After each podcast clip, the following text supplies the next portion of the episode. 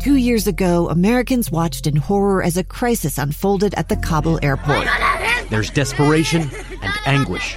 More than 80,000 Afghans have since arrived in America, but this story is still unfolding. I'm Andrea Martin. In my new podcast, Stranger Becomes Neighbor, we'll find out what happens to these new arrivals in our communities. Who would help our newest neighbors? Follow us at kslpodcast.com, Apple Podcasts, or anywhere else you listen. The Greenhouse Show on KSL News Radio. Good morning. Thank you for spending your Saturday morning with the KSL Greenhouse. Maria Shilaos, and Taun Beddes with you. Taking your calls at 801 575 8255. And you can text us your questions at 57500. It actually was not John who sent the frowny face, by the way. Just want to clarify. Don't want to disparage John. He might like radishes. Um, we did have another listener ask, though, what about beets? Can I plant beets now? You can, and maybe get the, the Greenhouse Show. We liked it so much, we played it again. Yes, and mm-hmm. it's all good. But the beets, they may be able to get some beet greens, but I don't know that they would mature the beets enough to get the actual beets themselves.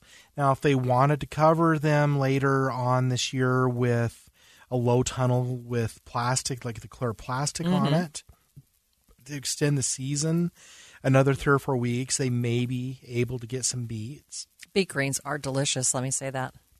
Yes, they are the same species. In fact, Swiss chards and beets are the same species. It's just that the Swiss chard doesn't develop a root to it, the mm-hmm. tuber thingy, and so tuber thingy.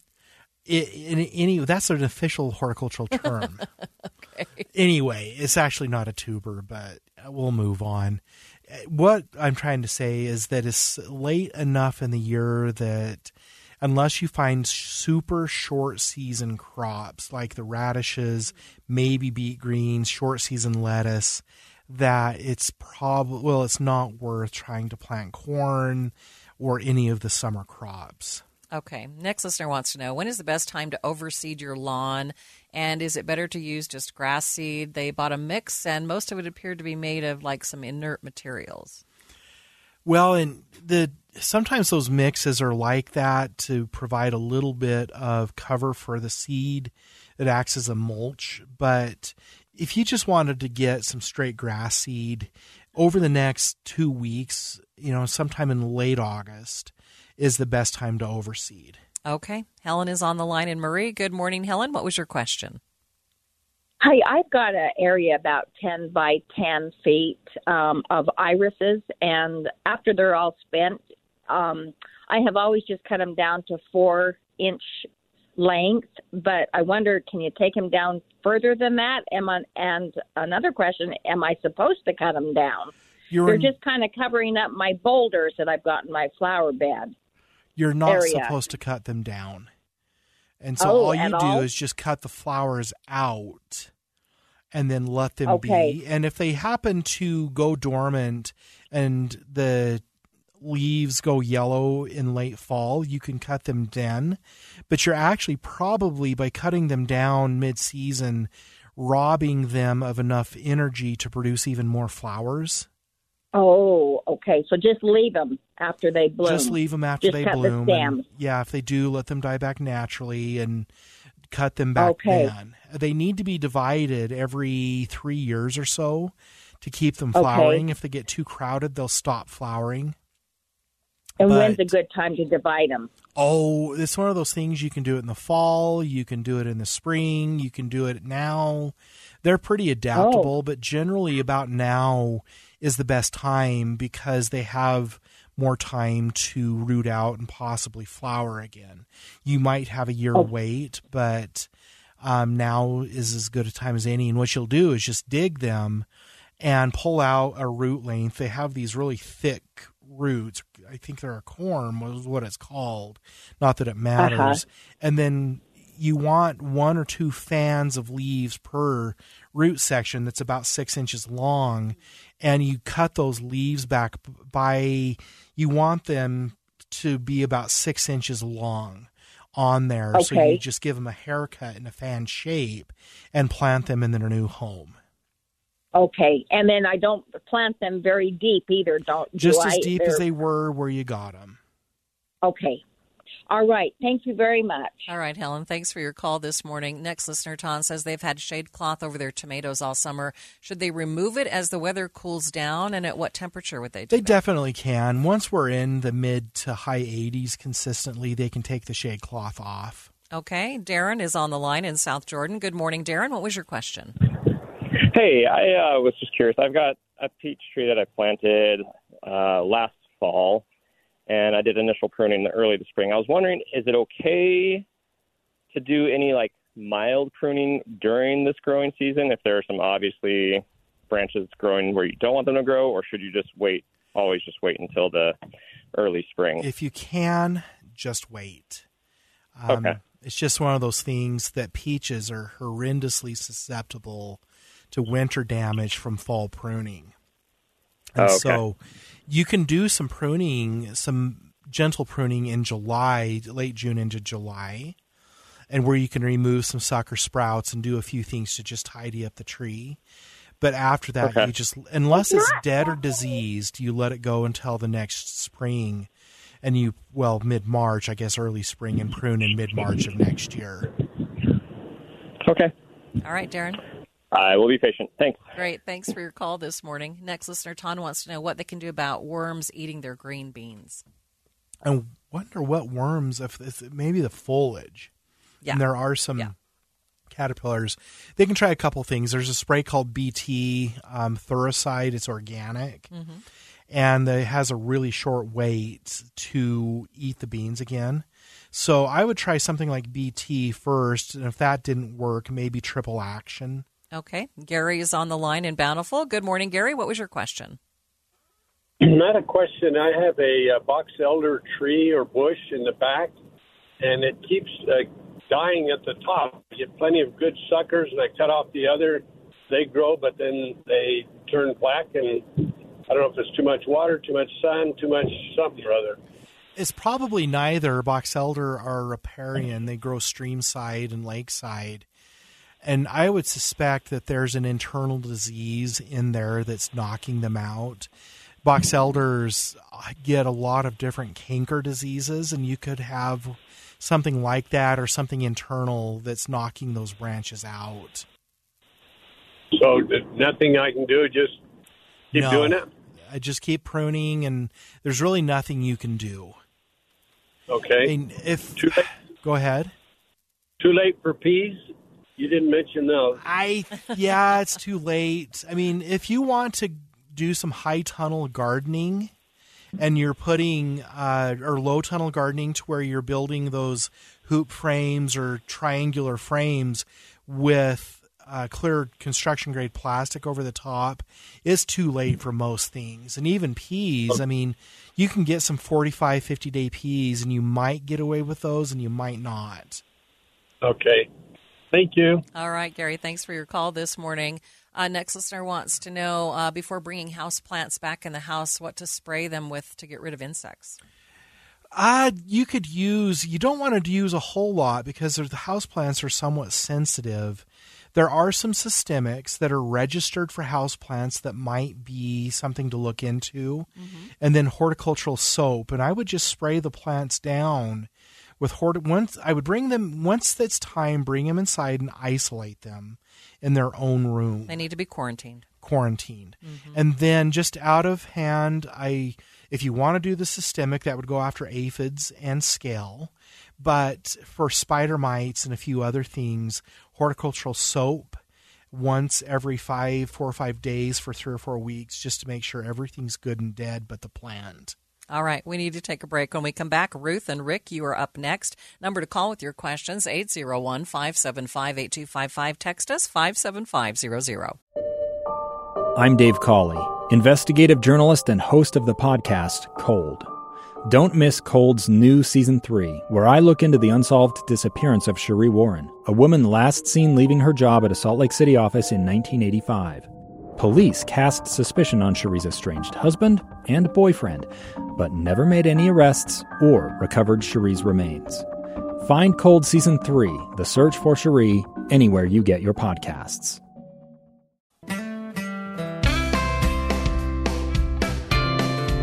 Good morning, and thank you for joining us for the KSL Greenhouse. Maria and Taun with you this morning.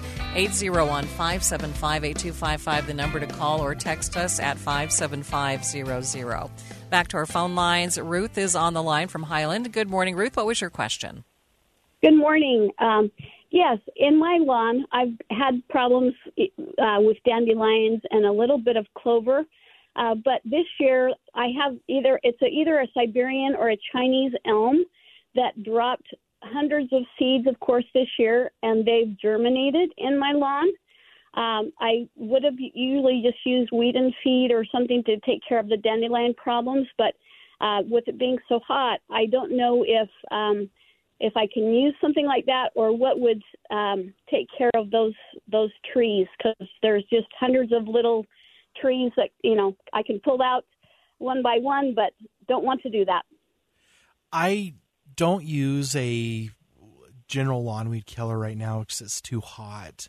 And the Right. seeds are from Siberian elm. Chinese elm is a great tree. And I, I hate disparaging it because it forms a beautiful tree. So, Siberian elm, and if you wanted to spray anything, the only product that you could spray right now that would be safe for your lawn is made by a company called Image. And it's called All in One Lawnweed Killer Okay. and or you could wait for another month and then use any general lawnweed spray. But don't Yeah, use I- weed and feed because they don't they're not nearly as effective as the liquid sprays. Okay. And with that, would I would I um, har um, if I mow the lawn uh, and and it tops those little seedlings, um, will that still be effective? That uh, image all all in one You will that still to be effective? it won't. You want to spray it on the leaves and leave it for Okay. 24 or 48 hours and then you can mow. Okay, but it's not too hot to do that. if with the image product, look at the label in case they change it. Those can change at any time. But last time I looked at one of the labels a couple of year uh, weeks ago or months ago, there were no temperature restrictions on the image all-in-one lawnweed killer. Okay, but that should take care of the dandelions and the clover Oh as well. yes, it may take two or three weeks, but the clover, I'm a little hesitant to kill all the clover out if it's just here and there. But if it dies, it dies. But that image product will take the dandelions and the elms out. Okay, great. And can I uh, spray it more than once this season yet, or I think if you do it correctly, once should do it. okay? But you can spot, you can touch up and spot spray with it again. That's fine. Okay. Thank you so much. Okay, Ruth. Appreciate you. Thanks so much for your call this morning. Uh, next listener, Taun says, How do they permanently get rid of suckers after cutting down a big tree? They say their fence line has become Suckerville. You don't. Oh. Um, the tree should have been killed before it was cut down. Maybe they made an attempt, but if the trunk is still intact and a, you know 18 inches two feet off the ground, I would work my way down six inches from the top of the trunk. Mm-hmm. If there's green tissue underneath and suckers coming off the trunk itself, drill in every two inches at a, on a 45 degree angle with a half inch paddle bit and fill every hole with lawnweed killer or glyphosate. But the suckers, they need to snip and then dab with a paintbrush concentrated Roundup or Killzall or lawnweed killer on every one. And you ha- want the concentrate, not the ready to spray stuff. And you do that for a couple of years and it will start to go after it. But it usually, best practices is to kill the tree sometime in late summer or fall and then cut it down in the spring. All right. Rick is on the line in Sandy. Good morning, Rick. What was your question this morning? Um, I want to plant some roses, and I'm wondering, can I do it in October, or is it better to do it in the spring? Not necessarily. Roses, I if you can find them, the sooner the better. I think October would be okay, but if you can find them on sale now, then I would go ahead and do that. Are, are you are they established or bare root? No, they're going to be established, but I have tomatoes growing there now, and I don't want to.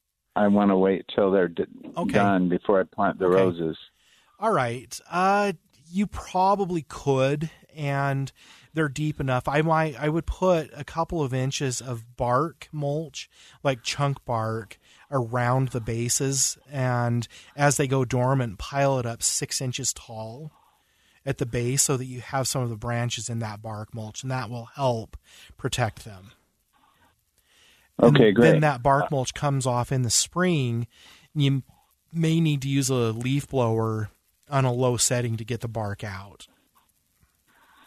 All right. All right, Thanks Rick. a lot. Thanks a lot for your call this morning. I'm going to try and squeeze in Mark, who's on the line in Kaysville. Good morning, Mark. What was your question this morning? Good morning. I wondered if Tom's trick of using ethylene to ripen fruit would work for peaches as well. No, it won't. Unfortunately, it's very fruit specific. You can do that with tomatoes um, mainly, but because peaches, once a peach is picked, there is no more sugar development in the peach.